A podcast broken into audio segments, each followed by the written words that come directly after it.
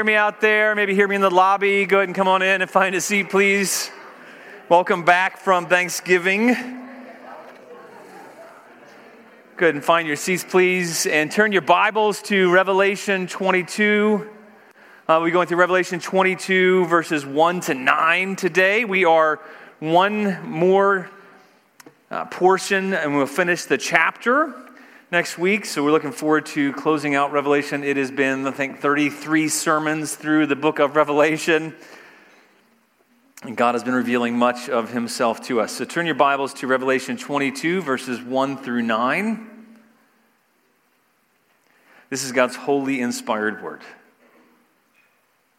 Then the angel showed me the river of the water of life, bright as crystal flowing from the throne of God and of the Lamb through the middle of the street of the city. Also, on either side of the river, the tree of life with its 12 kinds of fruit, yielding its fruit each month. The leaves of the tree were for the healing of the nations. No longer will there be anything accursed. But the throne of God and of the Lamb will be in it, and his servants will worship him. They will see his face. And his name will be on their foreheads, and night will be no more. They will need no light of lamp or sun, for the Lord God will be their light, and they will reign forever and ever. And he said to me, These words are trustworthy and true. And the Lord, the God of the spirits of the prophets, has sent his angels to show his servants what must soon take place. And behold, I am coming soon. Blessed is the one who keeps the words of the prophecy of this book. I, John, am the one who heard and saw these things. And when I heard and saw them, I fell down to worship at the feet of the angel who showed them to me. But he said to me, You must not do that. I am a fellow servant with you and your brothers, the prophets, with those who keep the words of this book. Worship God. This is His word. Let's pray. Father, thank you for these repeated visions. God, so often the, the world can cloud our eyes, can cloud our vision, can cloud our thoughts, our thinking, our minds. God, with the hustle and bustle, the busyness of life, the things, concerns, can be like weeds that choke out your word. God, I pray that you would give us fresh vision to see this vision of yours, to see how it applies to our lives, to be able to apply it to our lives by your Spirit, by your grace. God, would you awaken us to the reality that we're living for? Will we sleep no longer, Lord? Will we awaken to what you have in store for us? And will we live joyfully for that today? God, I pray that by your Spirit you enable that for each and every one of us. And Lord, by your Spirit, enable me to preach your word. Enable all of us to hear your word. And God, I pray that you would give fresh water of life today. In Jesus' name, amen. Well, I opened the sermon last week talking about that. We want to, often we want to go home. We want to be at home. That's what the Thanksgiving holiday so, so, so frequently is about, is us having nostalgia. You know, many here spent hours this week driving busy roads to go back home. But in a sense, you know, you can never go home here. Not trying to be depressing. This is post Thanksgiving holiday. Some of you are already probably struggling with that anyway. But what we remember as home, is, as most of the time, has changed, right? The, the umps family field behind our house that we used to play in when we were kids, it's not there anymore. The, the hill that they had and the big oak tree at the top, and there was a barrel in the wintertime. We'd roll up to the top and we'd light fires in the barrel, and, and then we'd go sledding down the hill. That's all gone. Not just the barrel, but the hill, the, the tree. It's all gone. Where I spent endless summer days running and laughing now there is a boring development. The apple orchards, they were like a playground back behind my neighborhood, and it was It was amazing. You could run through the apple orchards. We would ride our motorcycles through there. And then in the springtime, it would glow with this, this vibrant pink blossoms that would be everywhere, this, this beautiful pink and green. And they would celebrate with this massive parade. And, and so the apple blossoms would smell wonderful. This fresh scent would waft through the breeze in the springtime. You'd open your windows and it smelled wonderful. That's all gone. Not trying to be depressing here the marsh where we used to play and catch frogs, that's now a parking lot. The forest that we used to build forts in is now a hospital and a bunch of buildings. Friends and family have spread, they've made their own lives in different places. In a lot of ways, hometowns like mine are better off. There's progress, but the place I used to once call home only exists in my memories. That's probably true for a lot of you too. You can try to go back home, but you never really can because it's never the same as you remember it. In a sense, I want to go back to what I perceive as my own little slice of Eden. You ever want to do that? You ever want to go back to your own little slice of Eden? Or what you remember as being more perfect than it really was? But perfect Eden isn't there anymore. It's gone, and just faint whispers of what used to be remain. And sometimes it's easy for us to get stuck trying to recapture the past. That's why people so, so often struggle during these holidays. They're trying to recapture the past, trying to get life, get meaning, get relationship, get understanding from sense of who they are from the holidays, from being with things, but they can't recapture those things. And sometimes it results in pleasant nostalgia, but can also result in sadness, sense of regret, loss, grief, hopelessness. We can't recapture what we feel like we once had. For some, you can never break free from the past, and you, you feel like you'll never break free from the past, and you feel like all that's happened to you or that you've done, you can never move on. You and I need to see this passage from Revelation. We, we, we need to see a fresh vision of what God truly has for us, the perfect Eden that He has in store for us, and it's not any notion that we have. We're not living for recapturing our youth, recapturing the glory days, recapturing our idea of the perfect place, recapturing our ideas of how do we recreate this in our own families. And so often leads to so much stress because we're trying to make a perfect family now because we never had one in the past. But I, I believe that God intends for us to see some things from this passage.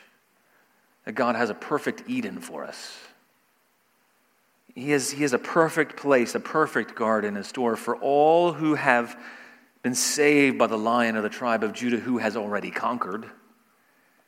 He's conquered every sin, every evil power, and He's given us His life. He's given us His light. And, and, and I believe the main thing that God wants us to see today is that He has a perfect Eden in store. God has a perfect Eden in store for us, for you and I. And He, and he means for us to begin to enjoy that now. This is not just pie in the sky theology. He has, a, he has a perfect Eden in store for us, and he, he means for us to begin to enjoy that here and now. And to let that give you joy and life and vibrancy and understanding and illumination and something to live for. Not stuck living in the past. He desires for us to live looking forward to his Eden. We'll have a perfect life did you hear that in the passages we read it? We'll have perfect life. We'll have, we'll have perfect relationship with God. We'll have perfect illumination, perfect light. We'll have His perfect purpose to live for. And we can live in this good, in the, in the good of this future down payment that we have here and now. That's what this life is meant to be. This is us living in the good of the future down payment that, that He's given to us already. We, we already have these things in part, and then we'll have them fully in the meanwhile, we get to live life worshiping Him now and inviting others into that worship. Look, look down at the very first verse. I love how it opens with such vivid imagery. It says, The angel showed me the river of the water of life. Now, if you remember in the previous passage, just before this, in, in Revelation 21, God promised to give of the springs and when I, I, use illustration of spring, there was a spring house we used to go to, and it was, it was small, it was fresh, it was refreshing, it was good. But now we see something even greater. We see a river. Not just a spring of life, but a river of life. a river of the water of life, and it's bright as crystal. There's no pollution. It flows from the throne of God and of the Lamb. Revelation 21 6, God has said, To all who are thirsty, and we, we ask the question, Are you thirsty? To all who are thirsty, here's the promise to all who are thirsty, I will give the springs of the water of life without charge. And now we see even greater than that, we see a whole river of life. What does God want us to see from this, this, this imagery of this beautiful vision of the, the river of life and the tree of life and all that He has and the restoration in His leaves? He has something for us to see and apply now. He has us to see that we're meant to enjoy His perfect life. We're meant to enjoy His perfect life. Now, it's not our perfect life, it's His perfect life that we're meant to enjoy. We're meant to enjoy His perfect life. You know, for a couple years when I grew up, we had the privilege of living right on the Shenandoah River uh, that, that goes through the Shenandoah Valley. And our backyard was a couple hundred yards down. Um, and you'd go right into the river's teeny little dock we had that was rickety. And, and we could go get in the river. And on a warm, muggy Virginia summer day, we would, we would roll out the tubes and we'd dump in the river and we would, we would roll down the river. We'd, we kind of meander down the river past these pastures and farms and beautiful forest, and we kind of just take it easy, enjoy the cool waters of the river. If we got too hot, we just dive in, get back up on the tube. It was relaxing, it was refreshing, it was invigorating. In his moments, it felt like all our cares were floating away. You know, what's your idea of a perfect life? What's your idea of a perfect life? I mean, if you could think just for a moment, you think, what, what, what would be a perfect life? Maybe it's, it's a life with no pain, right? Maybe you have physical pain that you're enduring now. We'll have that perfect life with no pain. Maybe, maybe you think a perfect life is free from worries or concerns. Well, we'll have that. We've already been told that. There'll be no pain, there'll be no more concerns, no more worries. We've already seen that in Revelation. Maybe you think a perfect life is free from needs. Well, we'll have that. We'll have no needs. That would be nice. Driving down the, the highway, looking up and seeing those billboards of the mega millions and the Powerball. I think that'd be nice to have no needs. We'll have all of our needs met. But whatever you're thinking about, when you think about a perfect life, maybe you think about just peace, safety, comfort, freedom. What do you think of when you think of a perfect life? I want to submit to you that I think most of us, when we think of a perfect life, our vision is way too small. Our vision is way too small. Our vision is way too confined.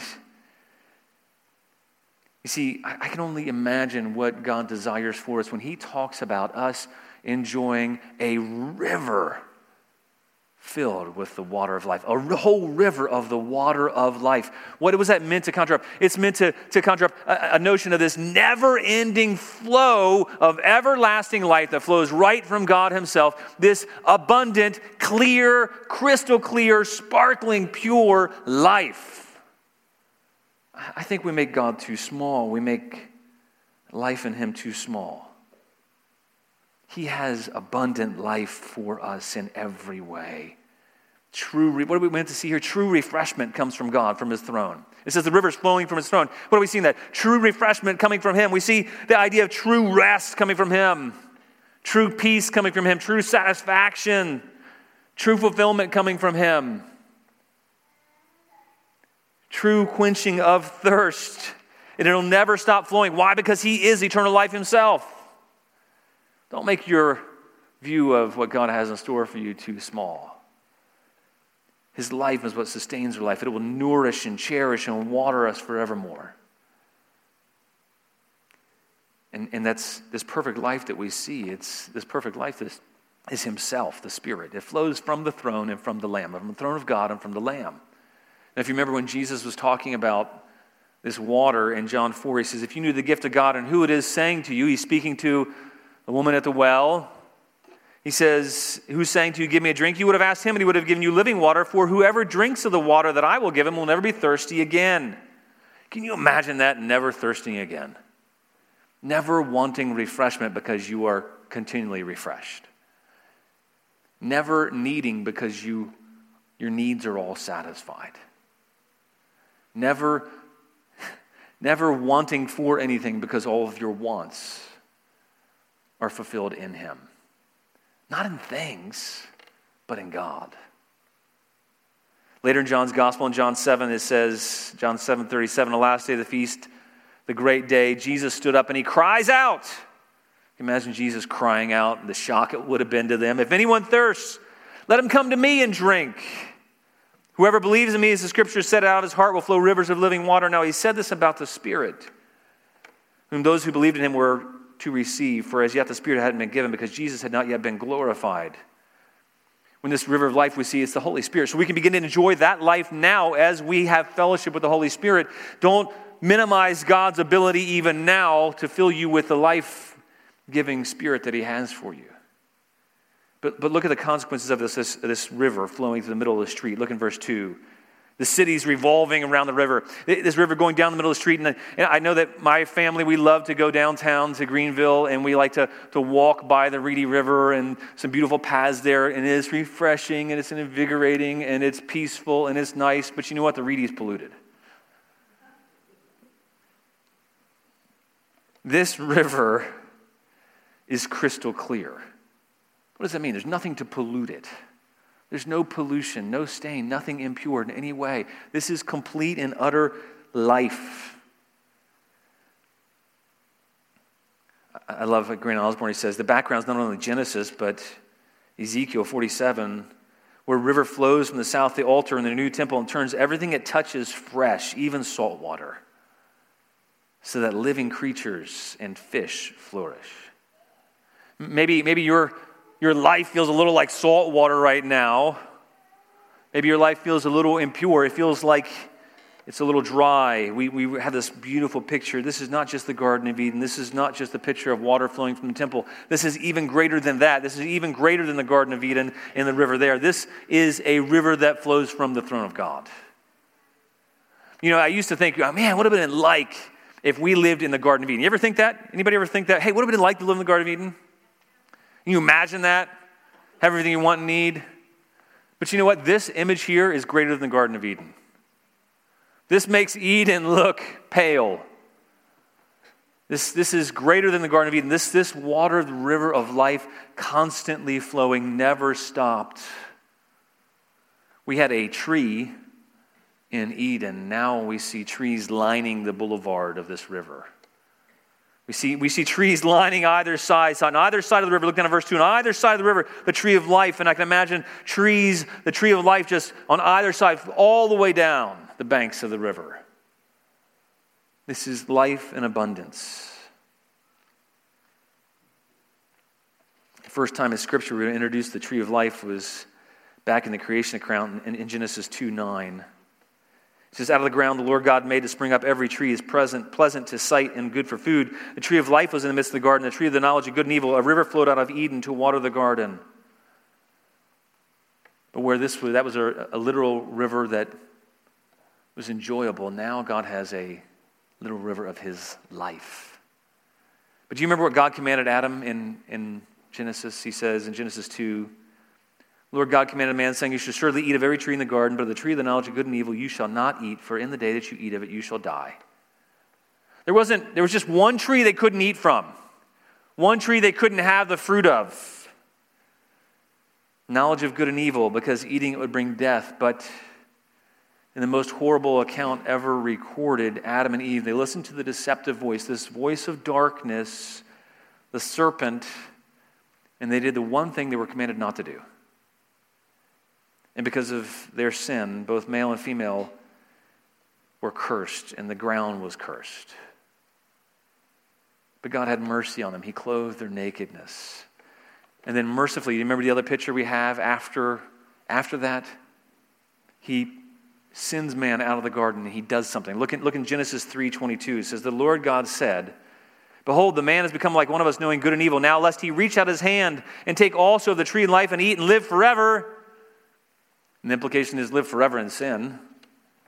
Lest he do that, therefore the Lord God sent him out of the Garden of Eden to work the ground from which he was taken. He drove out the man at the Garden of Eden. He placed a cherubim and a flaming sword that turned every way to guard the way to the tree of life. And ever since then, the entire Bible has been all about the curse and what does it look like to live under the curse and what is God's plan to redeem us from the curse. And now we see in this last two chapters of Revelation the the beginning chapters of Genesis and now in the last two chapters of Revelation, God completely redeeming the curse and completely making all things new.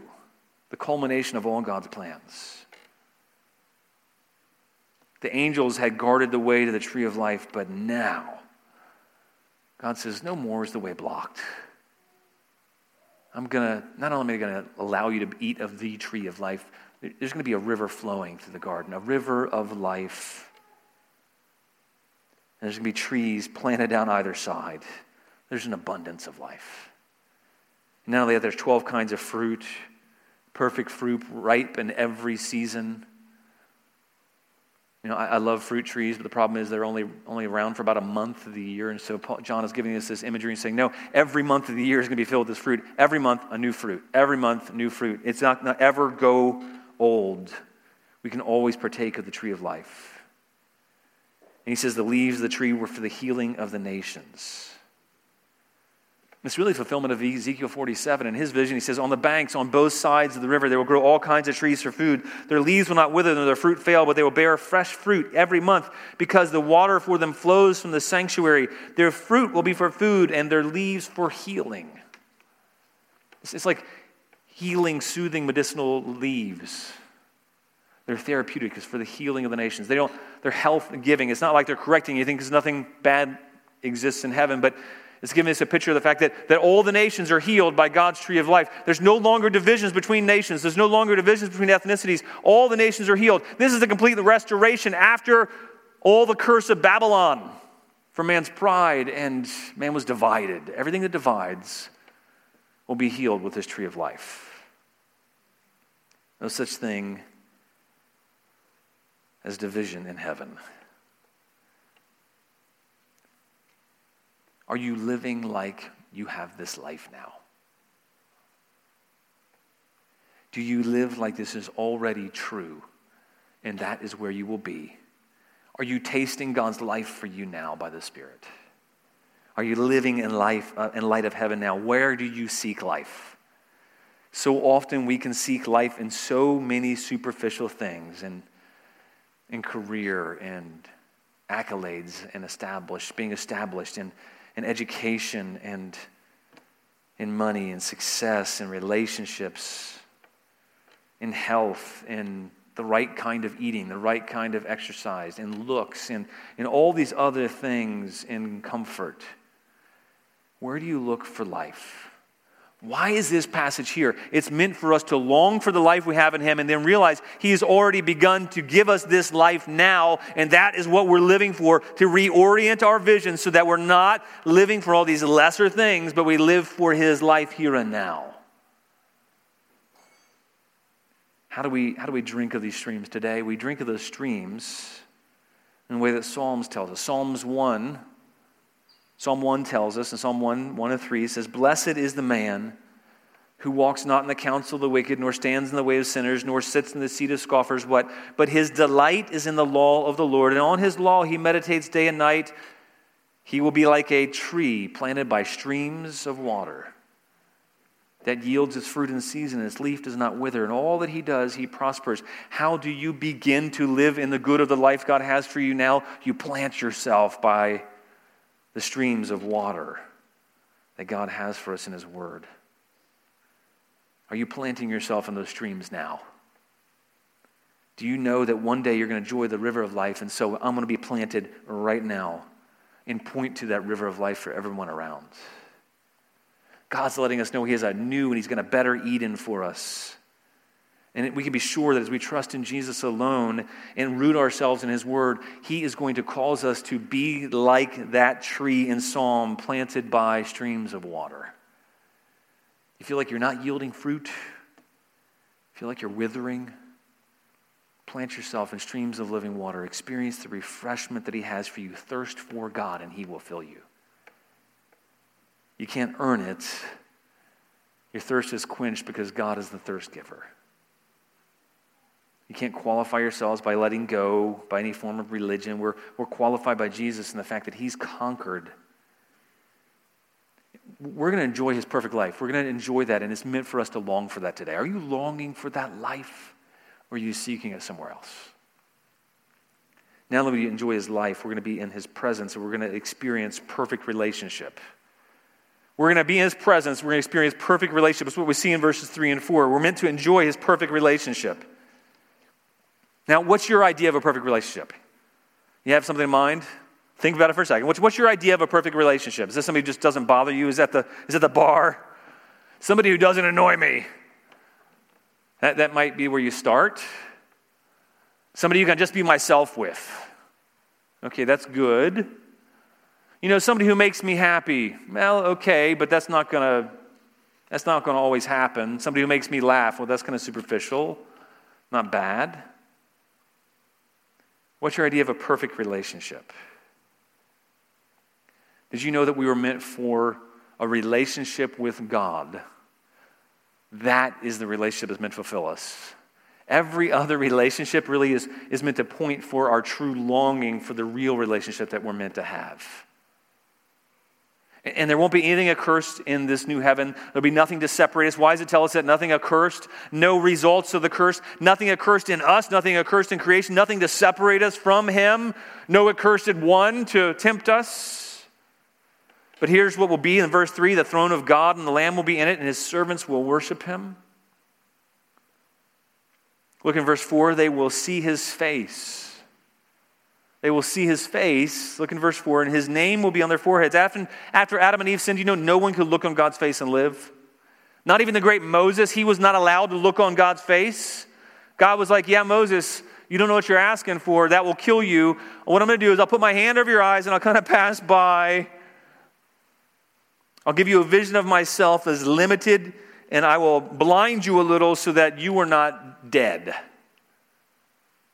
But what Moses was longing for to see God's face is, is really what all of us truly long for. We, we want a perfect relationship, but it was never meant for us to find fulfillment and perfect relationship in the people around us. If, if you are marrying someone because you think that relationship will fulfill you, you have a surprise coming. If you have kids because you think, hey, I can have a perfect relationship with them because I don't have it with my spouse, but maybe I'll have it with my kids, you got a surprise coming. If you think that, you know what, I'm going to have the best friends, and then, hey, maybe you have in your 20s, you had the best friends ever, but then life starts to get busy, you get married, you have kids, and you realize those relationships just aren't there anymore, and you're trying to reclaim those things. You're looking for a perfect relationship yet again outside of God, you're going you're going to be surprised. If you're looking for perfect relationships in the church, you're going to be disappointed. You might have already been disappointed. You might currently be disappointed. I'm not saying you shouldn't pursue those God glorifying relationships and have fellowship together and walk in the light. What I'm saying is, don't ever look for relationships with people to truly satisfy. We're meant, we're built. We were built, we were designed for a relationship with God to see His face. And ever since Adam and Eve, we've been separated and something's been wrong. But now God says, no longer, no longer. You can, you, we've, we've seen the face of Jesus. And if you've seen Jesus, you've seen God, but yet only in, in, in part, and full revelation will come. We'll see him face to face. Nothing hindering us, nothing getting between us, no circumstance, no situation, nothing physical, nothing, nothing spiritual getting between us.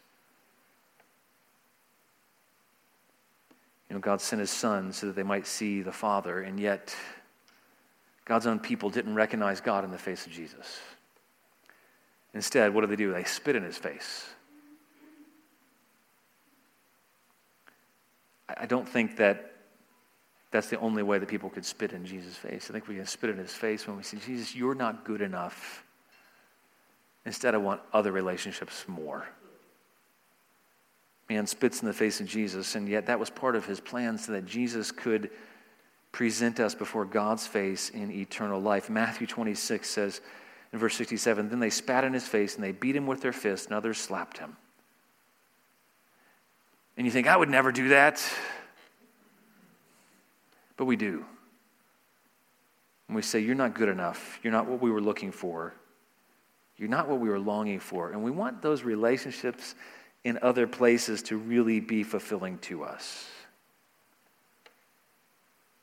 And, and yet, Jesus came to take that sin on himself. He bore our sins, he bore the abuse, he bore the rejection and then he died the death that we deserve. Why? So that he might, in verse 4, present us to God that we might see his face, and we will see his face. It's like Paul writes in Corinthians when the perfect comes, then we'll see him. We'll no longer know in part and see in part. We'll see face to face, the ultimate height of God's blessing. Think about it for a second. If you think, well, I'm not really sure that's such a great thing to see God face to face, think about that for a second. What does it mean to see God face to face? It means that we will have a perfect relationship with the eternal creator of all, the, the one who knows all things, the one who is the perfect idea of all perfection in every way perfect beauty, perfect refreshment, perfect life, perfect wisdom, perfect majesty, the limitless perfection of all that is good. Who wouldn't want to spend eternity getting to know God? Heaven's not boring. It will never, never be exhausted.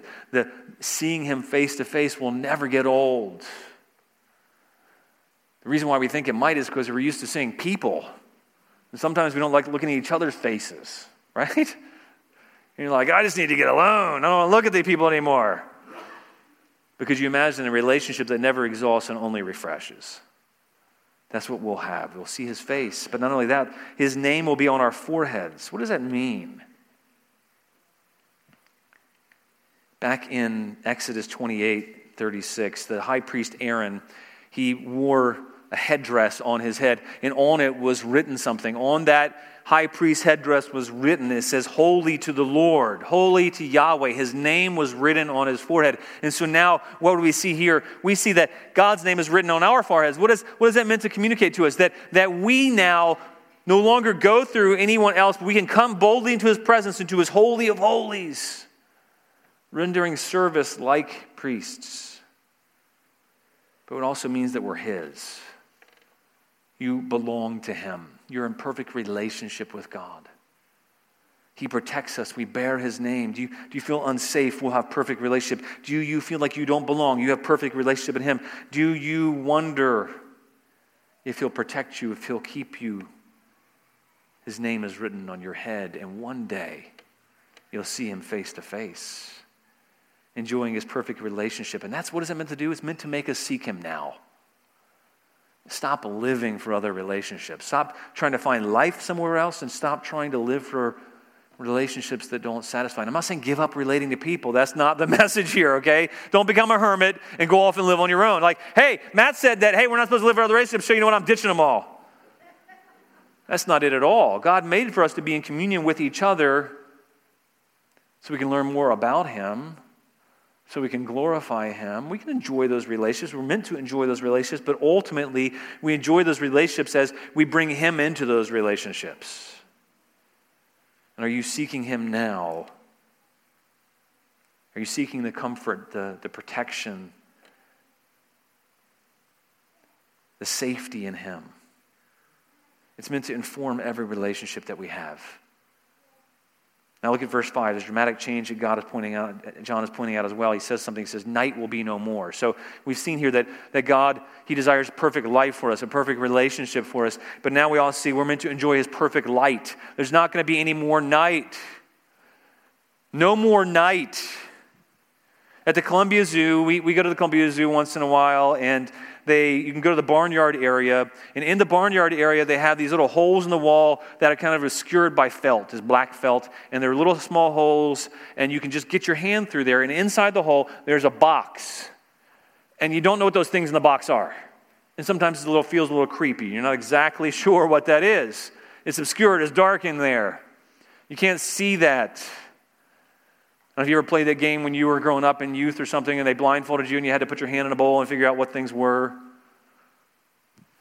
I love the imagery here. There'll be no more night. Sometimes life feels like you're sticking your hand in a dark box, trying to figure things out, and you really don't know what things are. You really can't see things. And, and sometimes life feels that way. It feels dark, it feels obscure, doesn't it? Anybody ever feel like, I'm not exactly sure? Things feel dark and obscure. I don't know the way. I don't know how to get there sometimes. Sometimes my path is not clear, right? You ever feel that way? I don't know which way to go. I feel like I'm walking around the dark with a blindfold arm and, and, trying to figure out what is this? Now, what is this? What is this? What is, what is parenting like? What's, what's the relationship like? What, what's my job supposed to be like? Uh, and you don't know exactly know. In the first creation, think about it, there was still night. Yes, everything was good, but there was still night existed. God allowed the great dragon, the serpent, the devil, to tempt and accuse and harass. And throughout the Bible, night is used often as a metaphor. And, and all throughout the Bible, seen as a metaphor. It's, it's a time when work ceases, it's a time when death happens, a time of night, time of darkness, is for de- time for deeds of sin and shame, is a time of darkness. It's a time of moral stupidity a time when we're weary and the drunken give themselves up to slumber. But here is the thing we're seeing now as God removes all those things, and no longer, unlike even Eden, there'll be no more night. What a wonderful thing to think about. Not even a hint of temptation, not a hint of darkness, not a hint of death or sin or shame or stupidity or weariness. No night, nothing to cloud our vision. See clearly not confused any longer. Because sometimes, I don't know if you experience this, sometimes life's confusing. But here's what God has He has His light for us. This is what, what John declared way back in, in his epistle. In, in 1 John 1, he said in 1 John 1.15, This is the message we've heard from him and announced to you that God is light. God himself is light. And in him, there's no darkness at all. And if you're a Christian, God has already called you out of darkness and into what? Into his light. Absolutely. Into his marvelous light. I love that. He's called you out of darkness into his marvelous light as you believed in him. So we're in his light now if we're in Christ Jesus. Yet in this world, we're also told to what? To walk in the what? Walk in the light as he is in the light. And as we do, we shine the light of Jesus into the places of spiritual darkness. We can begin to experience this light even now. Enjoy his light. Enjoy the light that he's already illuminated us. He's already opened up our eyes. He's already made clear who he is. And, and as we feast on him, as we soak in him, as we see his word, his word is like what? A lamp to our feet and a light to our path.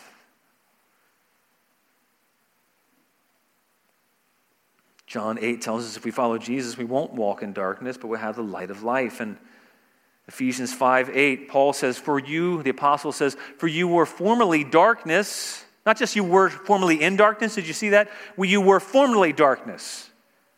You were the antithesis of God. You were formerly darkness, but now you are light. Your whole nature has been redefined. You were formerly darkness, but now you're light in the Lord. Walk as children of light.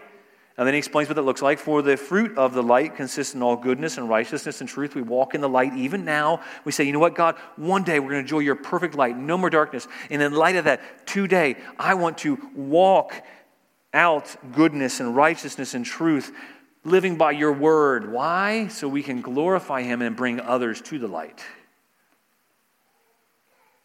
And then another key means of light in 1 John, same guy who wrote down these words in Revelation. In 1 John, he says that we have fellowship with him and that we walk in the light. Now in 1 John 1, we walk in the light as we have fellowship with one another, as we share the light of God with each other, we actually begin to walk in the light. As we, as we help each other walk as we ought, as we encourage each other in the walk, and sometimes supporting and sometimes holding each other up is, what fellowship looks like. We all because we're children of the light now. And so then we, we look forward to that day in Matthew 13 that it talks about. It says, Then the righteous will shine forth as the sun in the kingdom of their Father. He who has ears to hear, let him hear. It's what we saw in Jesus when he was transfigured before Peter, James, and John. And Matthew wrote about it. Matthew says, And he was transfigured before them, and his face shone like the sun, and his garments became white as light. John wrote about John 1 9. He says, That was the true light which, coming into the world, enlightens every man. Have you been enlightened by Jesus? Has he shined his light on you? Has he illuminated your vision so you can see clearly? If so, he intends for you to walk in his light. Are you walking in the good of his light now? One day we want to pray for guidance. There'll be no, no need for light of lamp or sun, but God will be his light, our light, and they will reign forever and ever. No lack of clarity, no misunderstanding, no lack of perception, but how do we live in that good now? We soak in, we, we, we apply God's word to our lives. We're transformed as our minds are renewed with the light of his word. You feel like you're unclear about life?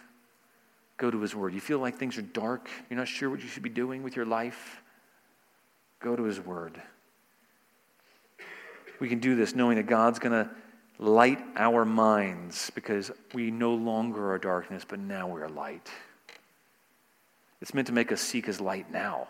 If we were built to, to enjoy perfect life, perfect relationship, and perfect life, why not begin enjoying that now? It's meant to be a foretaste for us to say, you know what? It's like an appetizer, and I just, I can't wait for the full meal. Now, did you notice something earlier at the end of verse 3? And again in verses 8 and 9. John sees that his servants will worship God, and then John is corrected in verses 8 and 9 for not worshiping God. And what does God want us to see there? He wants us to see that we're meant to enjoy his perfect worship. We're not just meant to enjoy his perfect life, his perfect relationship, his perfect light, but we're also meant to enjoy his perfect worship. When you think of worship, what immediately comes to mind? What comes to mind for you? Think for a second. When you think the word worship, what do you think? Anybody? Shout it out. It's okay a little interactive right now. What do you think when you hear the word worship?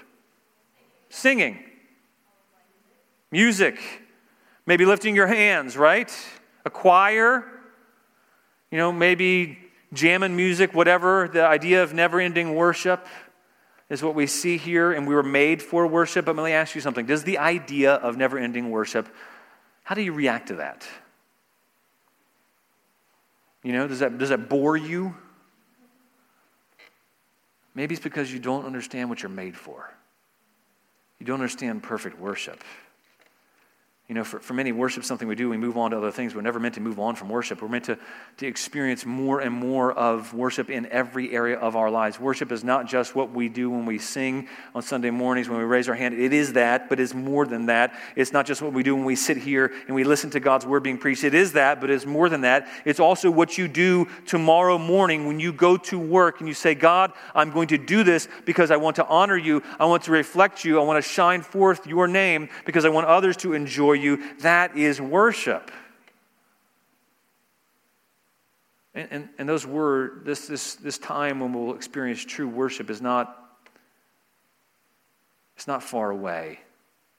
We can be sure they'll happen. Look in verse 6 says, is trustworthy, is true, and it must soon take place. And then in verse 7, he says, Behold, I'm coming soon. Now, that was written a couple thousand years ago, and you think, well, what's the deal with that? Well, when he's, he's talking about coming soon, it's the idea of imminence. In comparison to this life, he's coming soon. His return is imminent. What's once been veiled has now been unveiled, and it will soon be fully, fully seen by all of us. All of us who trust in Jesus for the forgiveness of sins. But how's this passage supposed to affect us? You're like, yeah, that's great, but it's just all about heaven. How does this affect me now? It's not meant to be pie in the sky. It's not. It's meant to be reality that enables us to hang on to the present, knowing that He holds us in the now and He holds us in the future. It's a glimpse of reality that, that how, do, what, how is this making a difference for you? How should this make a difference for me? It's, it's meant to protect us from the lies of the evil one that tells us that life is found in other places, that, that true relationship will fulfill us in, in other places and it's not God. It, it's meant to counter the lies of the evil one that, that tells us that we can't be sure. It's a glimpse of reality that's meant to be held on to, to kept in a million practical ways by, by worshiping God in all of our life, through all of our life, with all of our life. And what does he say down in the end of verse 7? He says, Blessed is the one who keeps the words, the prophecy of this book. Don't ever believe the lie that Revelation is unrelatable. Don't ever believe the lie, it's not practical. This, this book, it applies to every area of our life today and all the temptations, all the challenges you are facing currently as you sit there right now trying to stay awake. All the temptations you're going to face tomorrow morning. It helps us address all the cultural, all the modern issues of our lives because it's timeless. It reveals truths about Jesus, about the world around us, about the devil, about what Jesus came to do, what he's doing now, and, and what we're called to live for. And it's meant to give us endurance and sustenance and encouragement and hope. And so John starts to get all these things. And how does he respond? Look down at verse 8. John, John starts to get all these things. The, the wonder of the fact that we're meant to enjoy perfect life and, and perfect relationship and perfect light and perfect worship. And John sees all these things. He sees perfect life and he's like, man, this is awesome. He sees the perfect light of God. Wow, I can't wait for that. He sees, he sees that we'll get to worship him perfectly, that we'll be in perfect relationship with God. And John is undone. Look in verse 8, though. How does he respond? He sees the truths that this angel revealed to him, and he begins to do something. He gets it wrong. You know, but before you think, well, John, how could you? Remember for a second who this is, right? This is John. He walked with Jesus. He saw Jesus face to face. He, he now is seeing these wonderful visions, and he still gets it wrong when he, he hears this wonderful news from this angel teaching him, sowing things to him from Jesus. He's, this angel reveals things to him about Jesus, about God. And, and John's like, Whoa, these things are amazing. And I'm just going to I'm going to worship you right now because this is so amazing. Thank you for this truth. And, and why, does, why does God have that for us? Why did God put that there? Why did God give us that vision? And, and, and in verse 3, he talks about God's saints will worship him, and then, but then John's not doing that. He's worshiping an angel, and then God corrects him this angel corrects him and says, No, no, no, no, you're getting it wrong again. Worship God. Why? Because we tend to do that too. We tend to worship other people, we tend to worship angels, spiritual leaders. No matter how great someone might seem to be, we can tend to worship all kinds of other things. What do you worship? What are you tempted to worship? What good gifts from God are you tempted to bow down to instead of God? The angel corrects John and look down at verse 9 and says, You must not do that. Don't ever worship a fellow servant of God, even if they're an angel.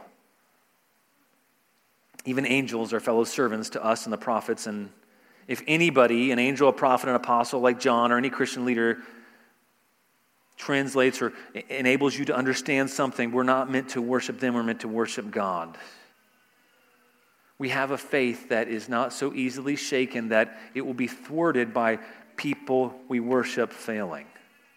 Because you know what? If you, if you go after any other person, any other thing and worship, it will fail. They will fail you. We're not told in, in the Bible to be of Paul or Apollos or John or John Piper or John MacArthur or Matthew or Matt Chandler or Aaron or me or Beth Moore or Jen Wilkin or Ann Graham or whoever you're tempted to esteem highly, or Joni Eareckson Tada, Kay Arthur, Tim Keller, I don't know, I'm just listing off people, Alistair Begg, David Jeremiah, Spurgeon, Calvin, Luther, whoever else may bring God's word. What do we, what do we have to see here? All of us are equal. Everyone who keeps the words of the book are equal before God, equally called to do what? To worship Him alone. That's what we're built for. Don't, don't follow after other worship. The early church needed to hear all these things. The early church needed to know that their life was in Him and that they had perfect life waiting for them because life's not perfect now. And they could have hope in this life because they already have a foretaste of life. They needed to know not just is there perfect life, but there's a perfect relationship. Why? Because their relationships fail just like ours do. They, they needed to know that they could have perfect light because their life seemed unclear and they couldn't see the way to go. And what does this mean, God? All of our friends are dying and they're getting persecuted and we're about to be put to death. Does that mean you've left us? And he says, No, you have perfect light and, and walk in that light now. And then, And then they were tempted to go after idols, right? You know the story of Revelation. They were tempted to, hey, you know what? Why don't we sacrifice to these other gods? Um, and it won't really mean anything. We'll kind of put our fingers behind our backs or cross our fingers and we'll pretend because we don't really mean it, but that way we'll get business and we'll get money and we'll get all these things. And God says, no, don't worship those things. What about worshiping Caesar? That's not bad, right? Because he'll give us good things. He says, no, you must not do that. What about an angel? That's not bad. God, you sent the angels. No, there's only one who's worthy of true worship, and it's no other idol, no success, no acceptance or people, relationships or emperor, not the government or world leaders, angels, prophets, anybody else is worthy of worship, and we're not meant to worship that. We'll, get, we'll go astray. We must not do that. We get to enjoy his perfect worship now. We get to live our lives as what? In Romans 12, it says, as a living sacrifice present our bodies as living sacrifices, worship, holy acceptable to God, which is your spiritual worship. We're not, trans, we're not, not conformed to this world, but we're transformed by what? Renewing our minds. I love there's a book, I'm sure you've heard this illustration before, but it doesn't get old for me.